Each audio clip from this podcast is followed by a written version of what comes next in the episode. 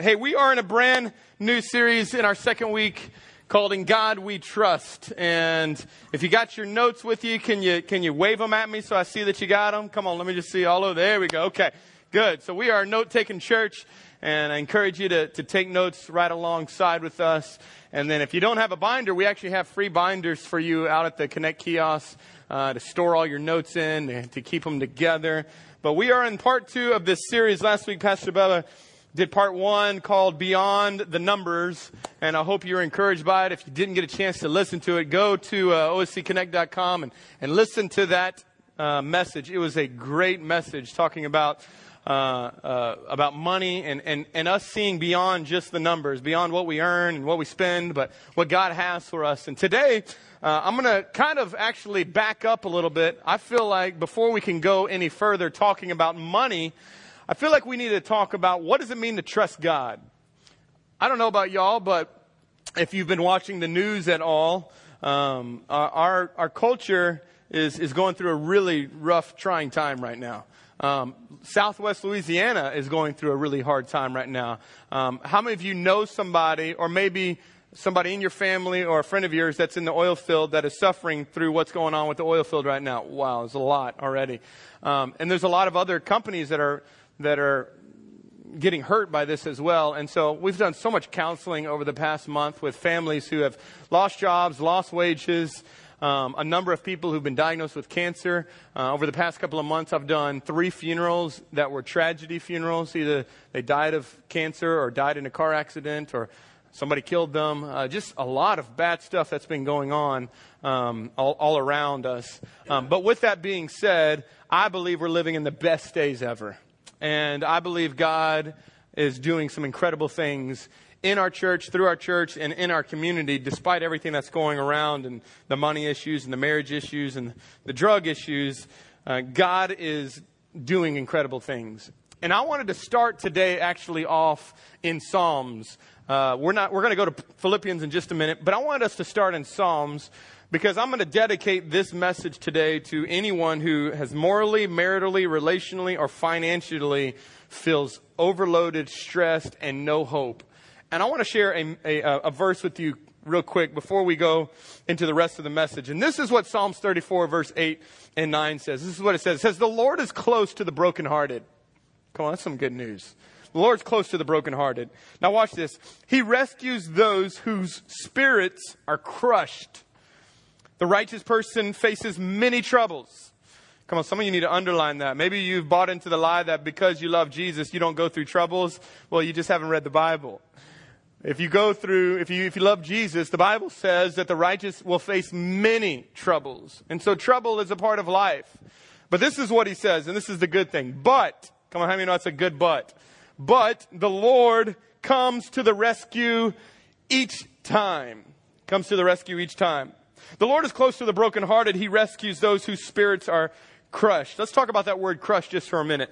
So back in biblical times, there was a, a group of people called the Assyrians.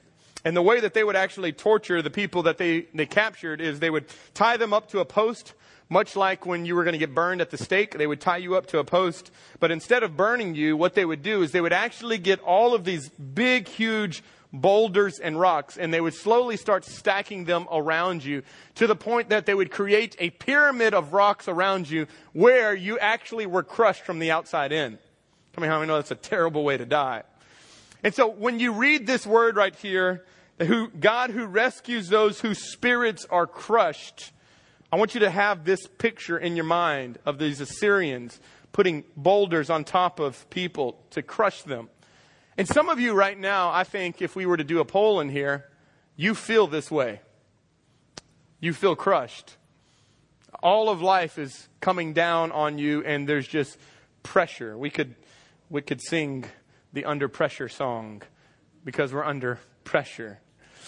But I'm here to tell you that, that the good news of all of this is, is that God rescues those whose spirits are crushed. And God rescues us each and every time. And He is not threatened by your situation. So some of you have lost hope. Today is a message for you. Because we serve a God, listen to me when I say this, we serve a God who walks on water, who performs miracles, who robs the grave, who can pull us out of any and every situation and circumstance for his glory. Can I get an amen? That is the God that we serve. And let me tell you this you are not too far and it's not too late. God has something for you. And I believe today's message is for you. And so before we go into it, let's pray. Father, we, we come to you this morning, God, not to just show up and check off our attendance of going to church, but God, we show up today with one purpose, and that's to meet with you. That's to meet with you. And so, God, I pray for each person that's walked in here, whether they've walked in full of, of burdens and stress and pressure, or maybe those in here that, that life's going well. Whatever it is, God, I pray, Lord, that, that you would speak to them. I pray, God, in our time together that we would, we would cast our cares upon you. And God, that, that you would lighten the load. I pray that today that you would do what only, only you can do. In Jesus' name. And everyone said, Amen. Amen. Hey, let's do a poll real quick. By show of hands, how many of you would say that you worry? Raise your hand. You say you worry. All right. Everybody that didn't raise their hand was worried about raising their hands, worried what other people would think of them. I worry all the time. I don't know um, about you, but worry just always seems to be. It's really never a war that you win. It's just a battle you're always fighting. Anybody ever feel that way? I feel like worry is a lot like Jason on Friday the 13th like you can't kill him. He keeps coming back. You're like, I thought you were gone. And then he's back again. And then he's in the shower. And then you outside, he's outside. And so I don't know about y'all, but that's, that's how I feel worry is for me. As soon as I feel like, whew, I'm not worrying anymore, like I wake up the next morning worried. Uh, I worry about a lot of things. And, and if there's anything that I try to do here is, is, uh, is share with you not only my strengths but a lot of my weaknesses, um, just to encourage you, to make you feel good, and and it and it, honestly, it, it helps me too because I feel that all of us in here worry about different things. I am by nature a planner. Um, I would I would be what you would call a mild bit of OCD. Um, like, let me just give you a, a for example. So, like, if I have money in my wallet which is rare. But when I have money in my wallet, I like to have my bills in sequential order. Anybody else in here like that? Anybody? Okay. All right. Good. I don't feel as bad. All right. It's usually one, one, one, one, one, and then a five maybe but that's that's usually about it. But if there is, I, I can't have it out of whack, and, and I'll usually even fix my wife's wallet just to make sure that's just that way. Uh, I, I, I like things in a in a certain way. I like things planned a certain way. I have plans. I have plans for my week. I have a calendar. I have a schedule. My wife actually has my schedule. We sync our schedules together because I like to have a plan. Um, it's really called control. That's what it's called. Um, but I like a plan. And if there's anything that I worry about, here's the thing that I worry about. I worry if my plan doesn't work. I worry that my plan's going to get messed up. That's what I worry about. And everybody in here that's honest enough to, to be a, somewhat of a control freak, that's what you worry about. You worry that your plan for the day, somebody's going to screw up your plans. And so I, I, worry about that. I worry a lot about the unexpected. Um, I worry a lot about the unknown um, of what's to come. Those are things um, I worry about. Um, I mean, giving even more honest, I worry oftentimes if if I have what it takes to lead this church. Um, I worry about if I'm going to lead my wife well. Um, I worry about raising three boys in this culture. That are they going to are they going to grow up and love Jesus? And are they going to be pure? And and are they going to be men who who love people? And man, I, I worry about that. I worry um, I, and then I worry about crazy stuff like uh, like the past two nights. This is just crazy. The past two nights we've had mice in our house, and and I could not sleep because I was worried they were going to crawl up in the bed and get me. this is no lie. Last night we caught I caught a mouse in my room at 5:20 in the morning. I went, got it with tongs, by the way, um, because I'm a man, and. Um, I just, I just went way down in a lot of men's size right there with tongs with a sticky trap. I didn't even do the snap trap. I did the sticky trap just so they'd suffer. And so, and then as they are screaming, all the other mice are hearing the screaming like the torture room. So they know don't go to that house. And so, no lie, 15 minutes later, lights go off. I got another one. Two last night between five and six o'clock in the morning. So if I'm a little amped up, I didn't get a lot of sleep, okay? And of course, I'm worried all last night that it's going to go up the comforter, up my leg, down my pajamas, and do some damage, okay? like he's going to send all of his, all of his cousins and just going to be crazy. So, so I worry about some crazy stuff sometimes. Um, and then I worry about really serious things. Um, I worry if my son is going to be with us for long. I worry about that. Um, I worry about a lot of stuff. Um, I'm not proud of it, but I think if we were to do a survey in here, which uh, we just did one, and we all raised our hands and say we worry about something. And, you know, for you, it may be you worry about your kids, or you worry about your job, or you worry about money, or you worry, you know, if if your husband's going to be faithful. You worry. I mean, there's a lot of things that we all worry about. We all we all worry about different things.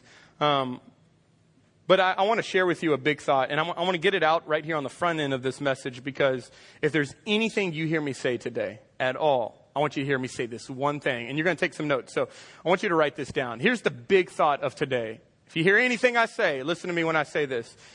This is what God has challenged me in, and this is this. What you worry about the most is really where you trust God the least. What you worry about the most is really where you trust God the least. I, I, found that to be so true in my own life. And so, what I want us to do is, I want us to look at at uh, Philippians chapter 4. We're going to look at a man named the Apostle Paul. Now, if there's anybody that could be worried, it would be the Apostle Paul. The Apostle Paul could be a worrier. I mean, the guy was shipwrecked, stoned, beaten, bitten by snakes all the time, always in prison, I mean, just things going on. His whole past life was Saul when he was killing people. So, I mean, just, this guy's got a crazy past. I mean, if you think you got a crazy past, like yours is like T-ball compared to his. Um, he is a professional sinner. And, and now he knows God, loves God, he's on mission for God, doing great things for God, but his life just seems to not get any better. And where we catch up with him in Philippians chapter 4, the book of Philippians is Paul writing this, this letter to the, the church of Philippi. And here's the thing about Paul, and this is what I want you to hear before we read this. I want you to know this. He's in prison, and not only is he in prison, he's chained to two guards. And not only is he chained to two guards, but he's awaiting his execution. So this is the guy that we're talking about. So what you're about to hear him say to us today, I want you to think of him in this cell. Now, when you think of prison, you think of like prison nowadays like cable TV, good meals, get a good education. No, prison in those days was not any of that. Prison was like dungeon, cold, you got beat, they didn't care about you at all, you didn't get anything. I mean, you were treated like the scum of the earth. So this is Paul. And remember, all he's done is just try to do what God's told him to do. And here he is in prison. And so this is what Paul says, and I think Paul can teach us a lot about this idea of worry and this idea of trusting God. Look with me in Philippians chapter 4, verse 6. And this is what he says Don't worry about anything. Hmm, sounds good. I mean, you know that's easier said than done? Don't worry about anything. Let me give you a definition of worry if you want to write this down. Worry means to choke or to strangle. Have you ever heard the, the phrase, I worried myself, what? Sick. I've worried myself sick. Scientists will actually tell you that, that, I mean, not even biblical ones, just secular scientists will tell you that if you are filled with worry, you actually can and will make yourself sick. You'll make yourself sick. And so worry is this idea of choking or strangling. It's this idea of, of cutting the life off of ourselves. And so worry does this with us. And Paul is telling us don't worry about, about anything because we know a couple things about worry. Worry can't change the past. True? Worry can't control the future. True, but worry can mess up right now. It can mess up right now. So one of the things we've got to learn about worry is we got to, we've got to live one day at a time. And if there's anybody that, that spoke a lot about worry as well, it was Jesus. So Matthew chapter 6, I just want to read two, two verses to you. You can go and read this whole chapter sometime this week because it's a great chapter in regards to this idea of worry. But I just want to read two verses, and this is Jesus' words. These are red letters. He says in verse 27, Can all your worries add a single moment to your life? And the answer is no, no it can't. So, verse 34, don't worry about tomorrow, for tomorrow will bring its own worries. Today's trouble is enough for today. Now listen to this. Today is the tomorrow that you worried about yesterday. Did y'all catch that? Today is the tomorrow that you worried about yesterday. And here's what I know. You're here today and you look pretty good. You're doing pretty good. We, we fill our lives with worry about the future, about tomorrow, about what's going to happen. And, and oftentimes, you'll also find out that oftentimes most of the things that consume us and worry us usually don't even come to pass. Sometimes they do, but sometimes they do not. If you go and you read the Lord's Prayer, when we did the, the Pray First series, we talked about the Lord's Prayer, and one of the lines on the Lord's Prayer is, Give us this day our daily bread. Our daily bread. Meaning that God knew that we need Him today. Give us this day our daily bread. This day, meaning not tomorrow's bread, today's bread, that every day is a new day. Don't worry about tomorrow. Tomorrow will be a new day with new mercies and new grace. God gives you, listen to me, God gives you just enough strength for today. Today and today only. Not for tomorrow, but for today and today only. You'll need Him again tomorrow. That's why you need new mercies tomorrow. And the good thing about the new mercies is it's a new day. So if you blow it today, guess what? You got tomorrow. It's a new day tomorrow. And so Paul says, don't worry about anything. But that's a lot easier said than done. But he's going to now begin to give us how do we not worry? How do we be people who turn worry to worship? That's the title of today's message. Turning worry to worship. Continue with me in, in Philippians chapter 4, verse 6 and 7. I want you to write this first one down. Here's the first thing we do. We pray about everything. We pray about everything. Worry about nothing. Pray about everything. Watch, watch what it says. Philippians 4, 6 through 7. Don't worry about anything. Instead, pray about everything. And tell God what you need and thank Him for all He's done. Then, now watch this. Then, then, when we pray about everything, then you will experience God's peace, which exceeds anything we can understand. And His peace will guard your hearts and your minds as you live in Christ Jesus. The Bible never tells us to stop doing something without telling us to start something. So stop worrying and start. Let's try that again. Stop worrying and start. Start praying. So here's, here's what you and I have, have an opportunity to do. When Jason wants to knock on the door, he wants to knock on the door, he wants to come in the shower again, and he comes in and, and here comes worry all over again.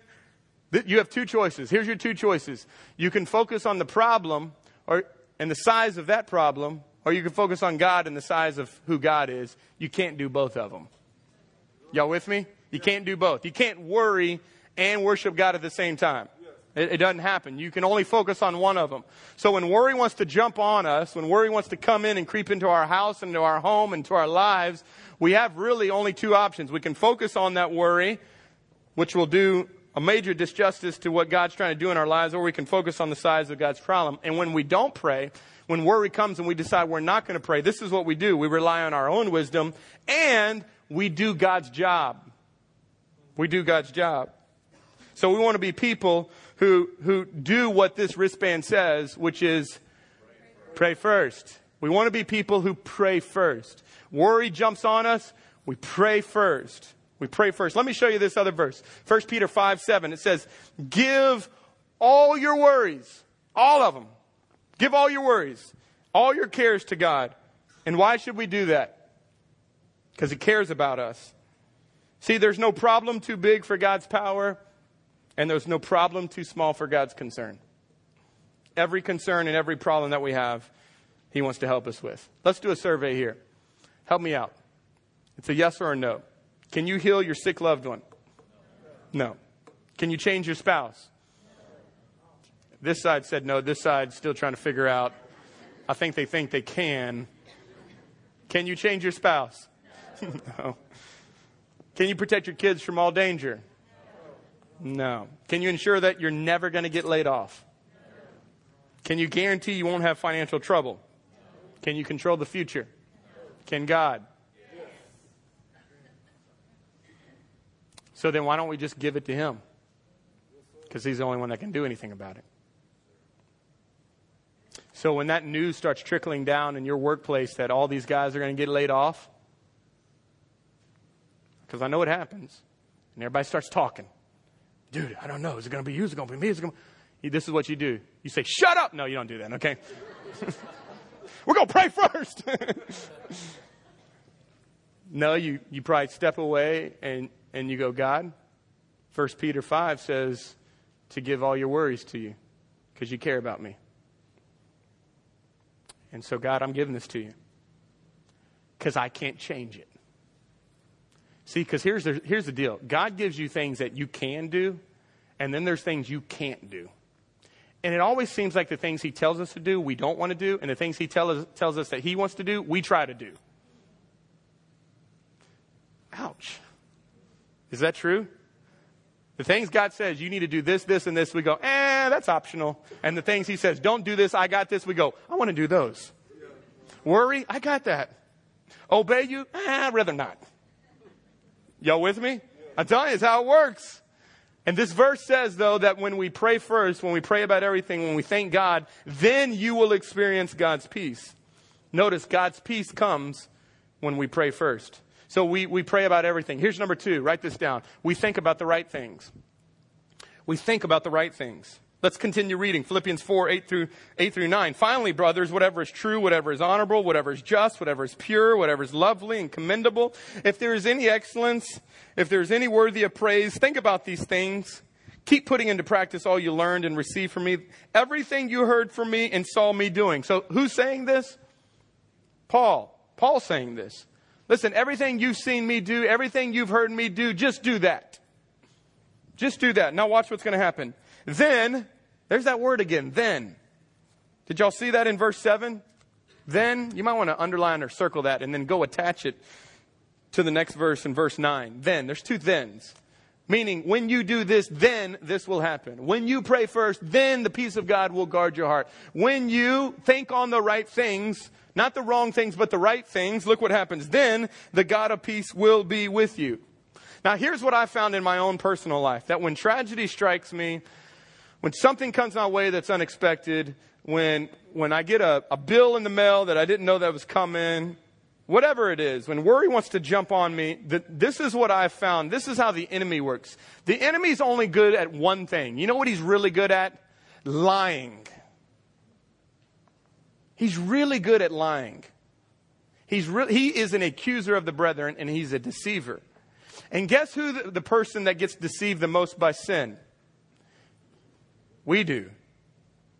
How many of you have ever walked with somebody who's going through something and you know the solution, but everybody else around knows what they should be doing, but they're the only ones who doesn't know that? Y'all walked with anybody? Where everybody in the family is going, you need to stop this and do this, stop this and do this. And they're like, no, everything's all good. And everybody around them's like, you're an idiot. Everybody's, some people may say it, some people are just thinking it. But isn't it crazy how everybody else knows what you should do, but you don't know that? You know why? Because you're deceived. And the number one way that the enemy deceives us is he lies to us. And so when tragedy or worry comes, here's what it happens. Here's what the enemy wants to do. He wants you to doubt that God is good. So your job is losing money. You lost your job. Here's, here's where the enemy comes in. And you go to church and you say God's good? I thought God was like supposed to bless you and stuff. Like you, God's with you? Doesn't seem like it. Look at your life. Like, where's this favor? Y'all, y'all with me? Y'all have any of these same things say to you? God loves you. Don't look like he loves you. Look what you're going through. But if love was based off of what we're going through, Paul was hated by God then. Because all the stuff that he went through. No, the truth is, God loved him so much. And for you and for me and for all of us, worry jumps on us when we begin to believe the lie that God's not good, God's not in control. God's not with us. And so we got to think about right things. What is true? What is honorable? What is noble? What is a good report? How you think determines what you become. I guarantee it. M- miserable people are miserable because of the way that they think. And joyful people are joyful because of the way that they think. I've seen people that have been so full of joy that are going through hell. And I've seen people that have all the money and seems like no worries in the world and are miserable. Because peace doesn't come from the outside circumstance, peace comes from the inside. Y'all with me? It comes from the inside. So we got to think the right things. Write this down.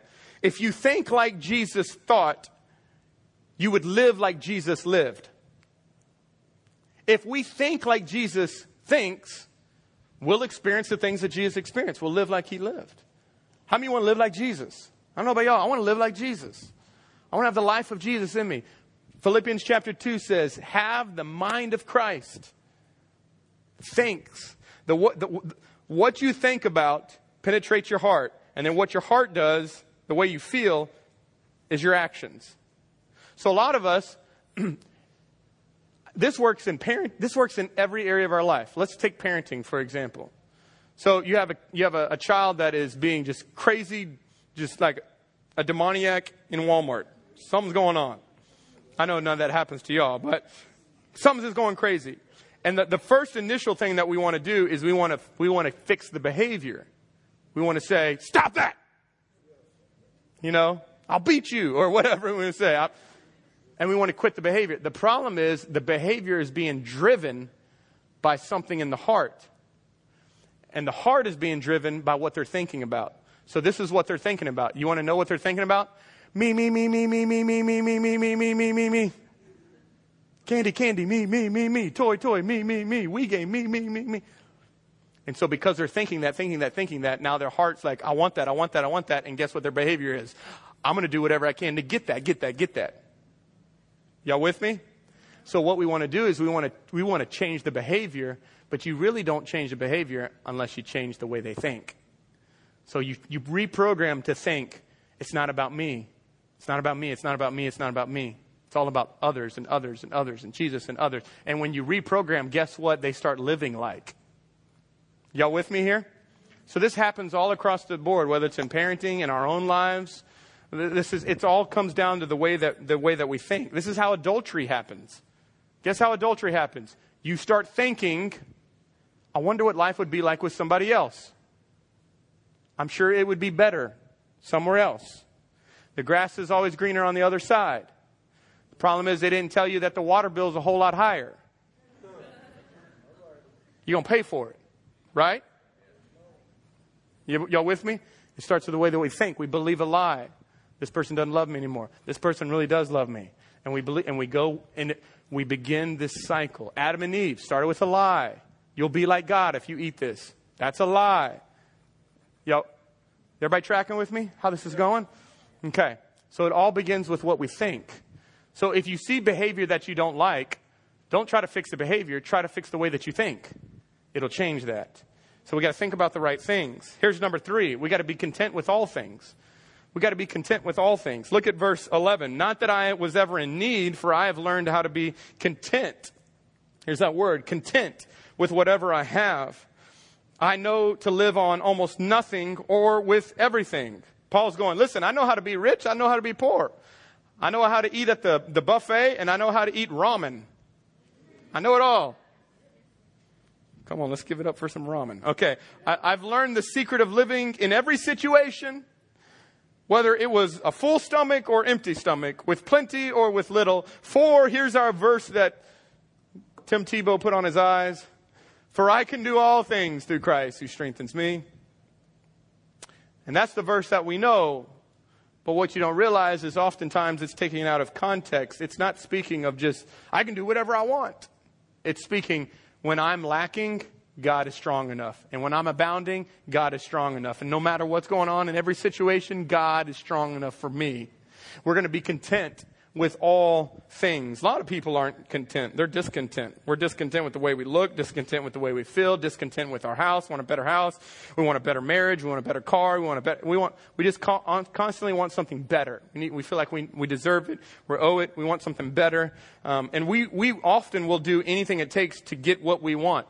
Let me show you something. So, this is a real startling statistic that I found. Here was the question. The question was this What would you do for $10 million? What would you do for $10 million? Let me give you the answers. So, the first answer was this this was the highest one. You throw that on the screen.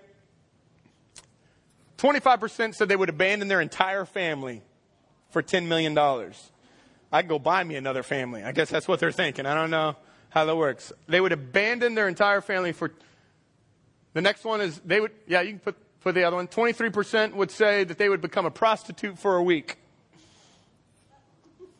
or more for $10 million. What's the other one? 16% would give up their American citizenship, go live in somewhere else for $10 million. All right, 10% would withhold testimony letting a murderer go. Saying, I'll give you $10 million if you don't, don't fess up. 7% would kill a stranger. Come on. I'll bust a cap, give me $10 million. I'll take them out. I don't know them. I mean, we'll just keep it under wraps. We all good here? And 3% would put their children up for adoption. Some of y'all would do that for free.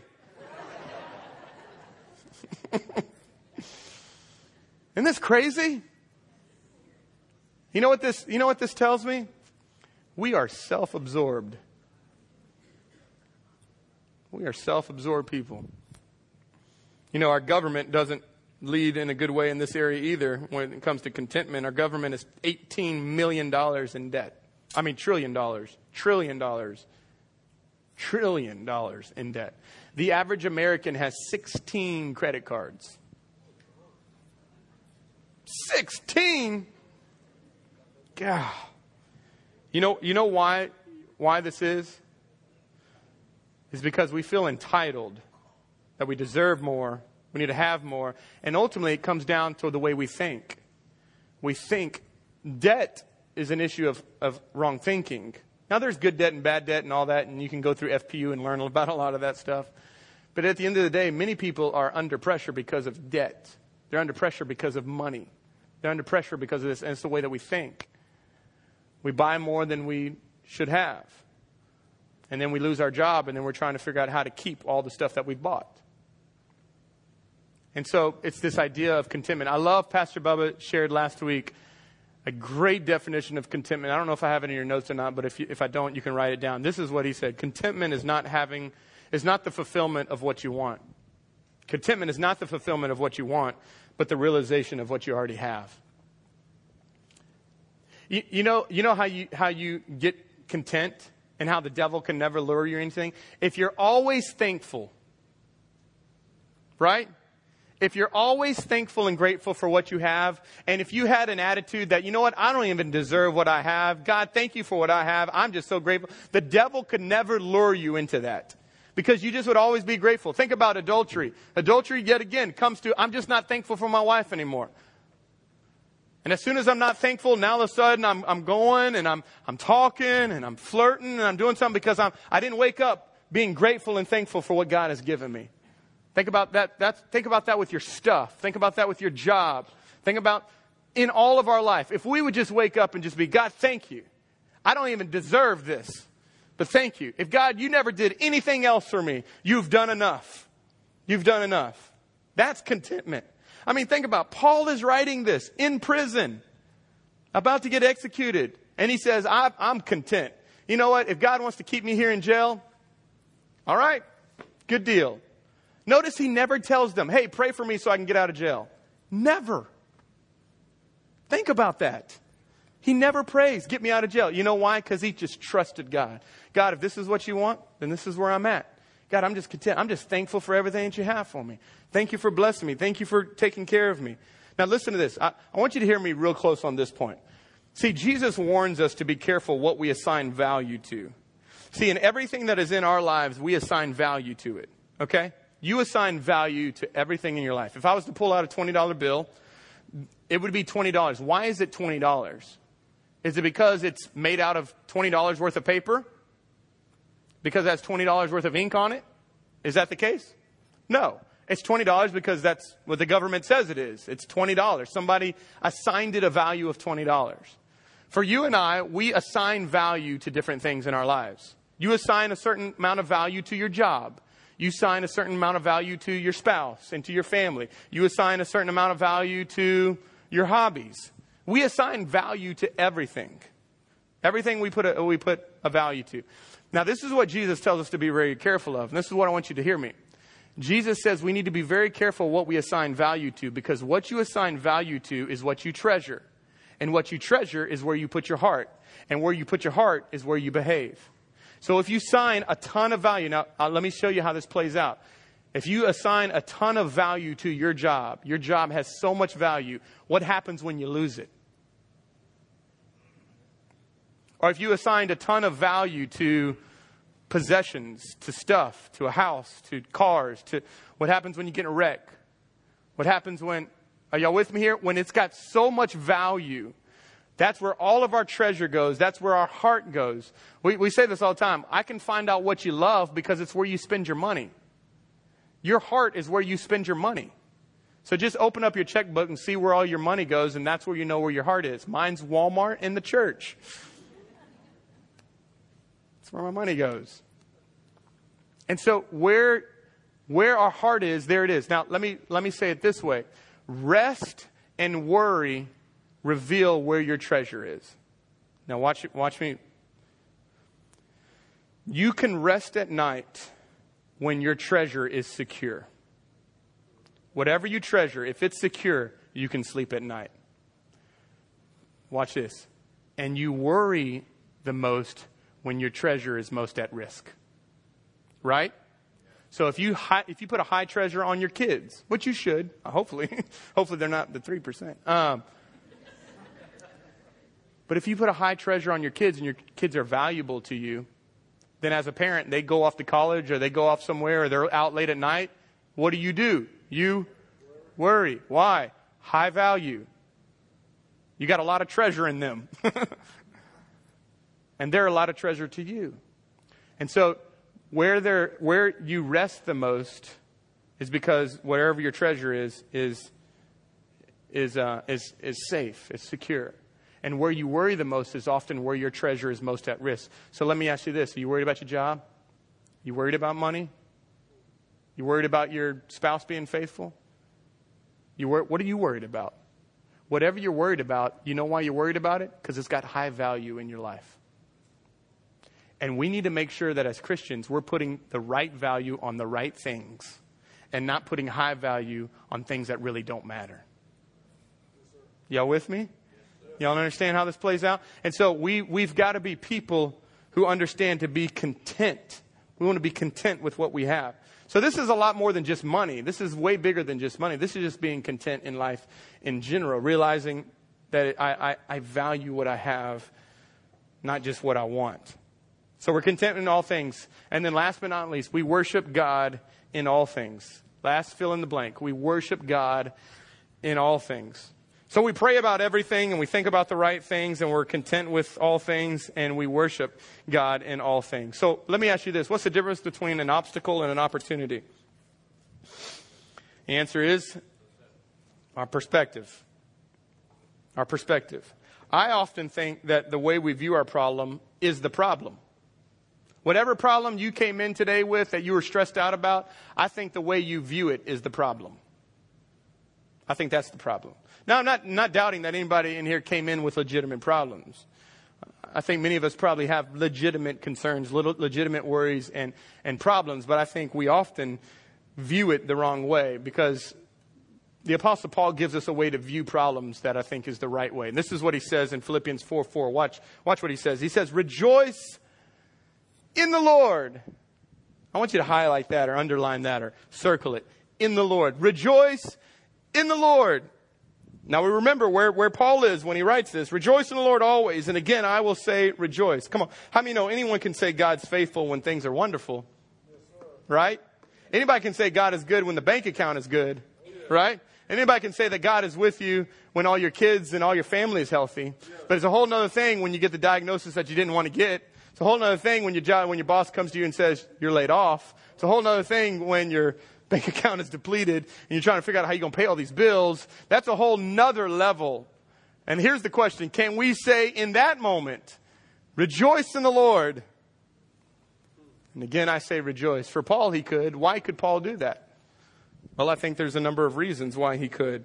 Psalms 118.8. Let me read a couple verses to you about what it means to be in the Lord. This idea of being in the Lord. It is better to take refuge, say it with me, in the Lord. It's better. It's better. It's better to take refuge in the Lord than what? Than to trust who? Than to trust the people. Proverbs 3 5. Trust. Come on, we're going to try it out. Trust. There we go. This is, you got to participate with me. Trust in the Lord with all your heart. Do not depend on your own understanding. We got to trust in the Lord. And look at Jeremiah 17 7. Blessed is the man who trusts in the Lord. In the Lord, whose trust is the Lord. So this is what I do, and I, this is the mental picture I want, I want you to. You came in with worries. Imagine all those worries were just a bunch of different boxes that you had. And there's this idea of in the Lord. And God wants us to take all these worries, every single one of these worries, my job, put it in the Lord. My finances, put it in the Lord. My kids, put it in the Lord. Here's the question that I want to know Why is it that we can trust salvation to be in the Lord, but to run our life, we got it? Isn't that crazy? How I can trust God to save me, but I can't trust God to help me with these things. And so we take all these things and we put them in the Lord. And this is what Jeremiah says. This is the promise that we have when we put our hope, our faith, our trust in the Lord. It says this He is like a tree planted by water that sends out its roots by the stream, and he does not fear when heat comes. So when heat comes your way, when pressure comes your way, when worry comes your way, he doesn't fear. For its leaves remain green and is not anxious in the year of drought. It's not worried in the year of drought. Come on, how many be honest? This has been a year of drought. Relationally, drought. Financially, drought. Maritally, drought. You have no hope. Things are seeming hopeless. And this is what he says when we trust in the Lord, when we put our faith in the Lord, you will be one who will be able, look what he says, for its leaves remain green and is not anxious in the year of drought, for it does not cease to bear fruit does not cease to bear fruit. I want to read this last verse and then we'll close.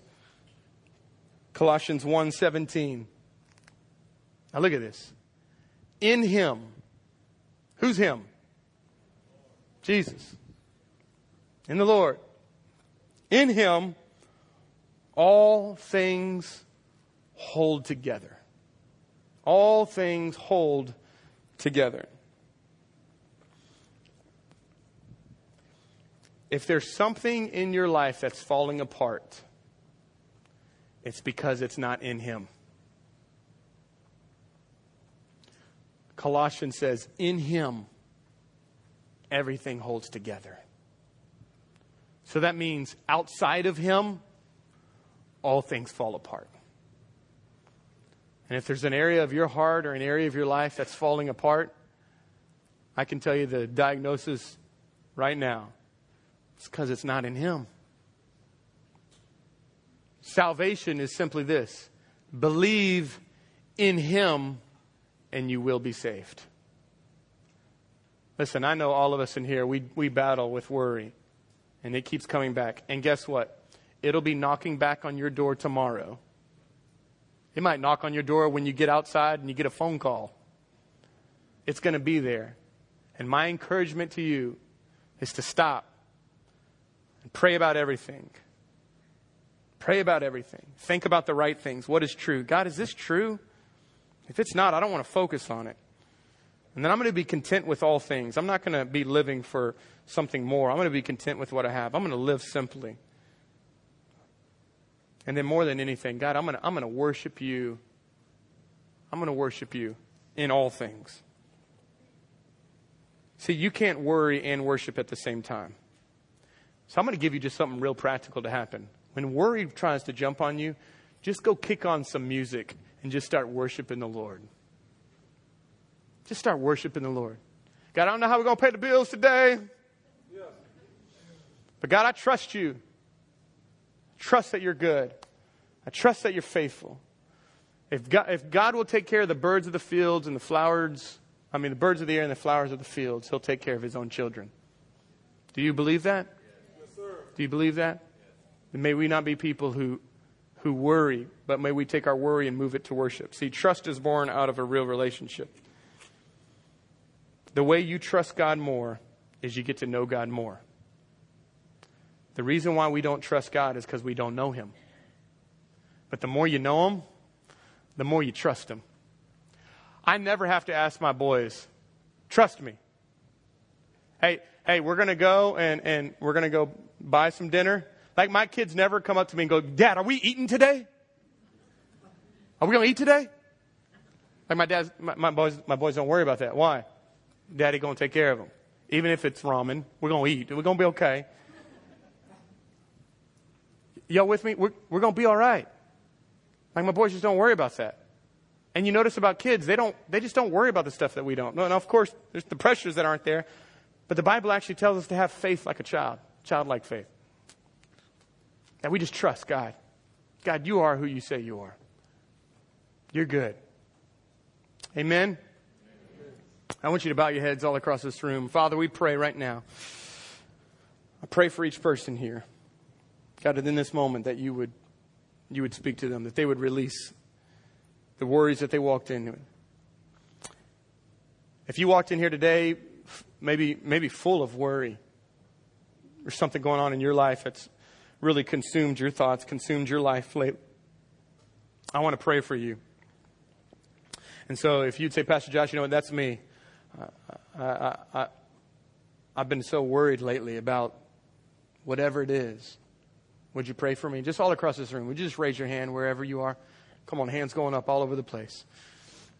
Jesus, I just, you can keep your hands up. Jesus, I just pray for every hand that's raised. God, I pray, Lord, right now that you would, you would fill them with your peace.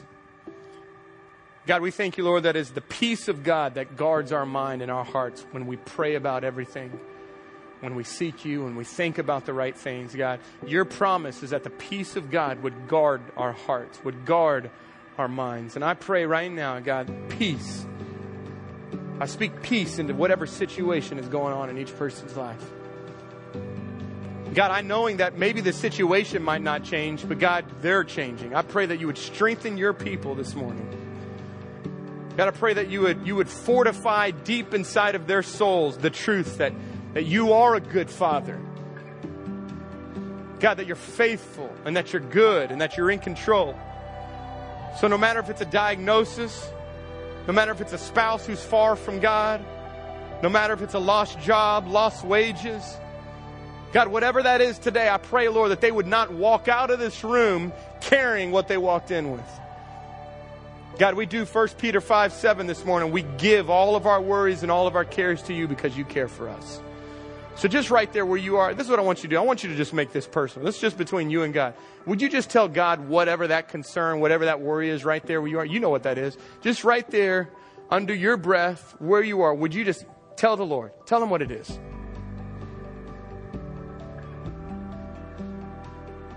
God, you hear all this right now. Your word says in Matthew 11 for us to come to you, all who are weary and heavy burden, for you will give us rest.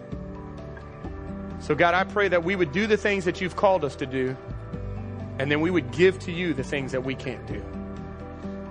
God, I pray that over each person today in Jesus' mighty name.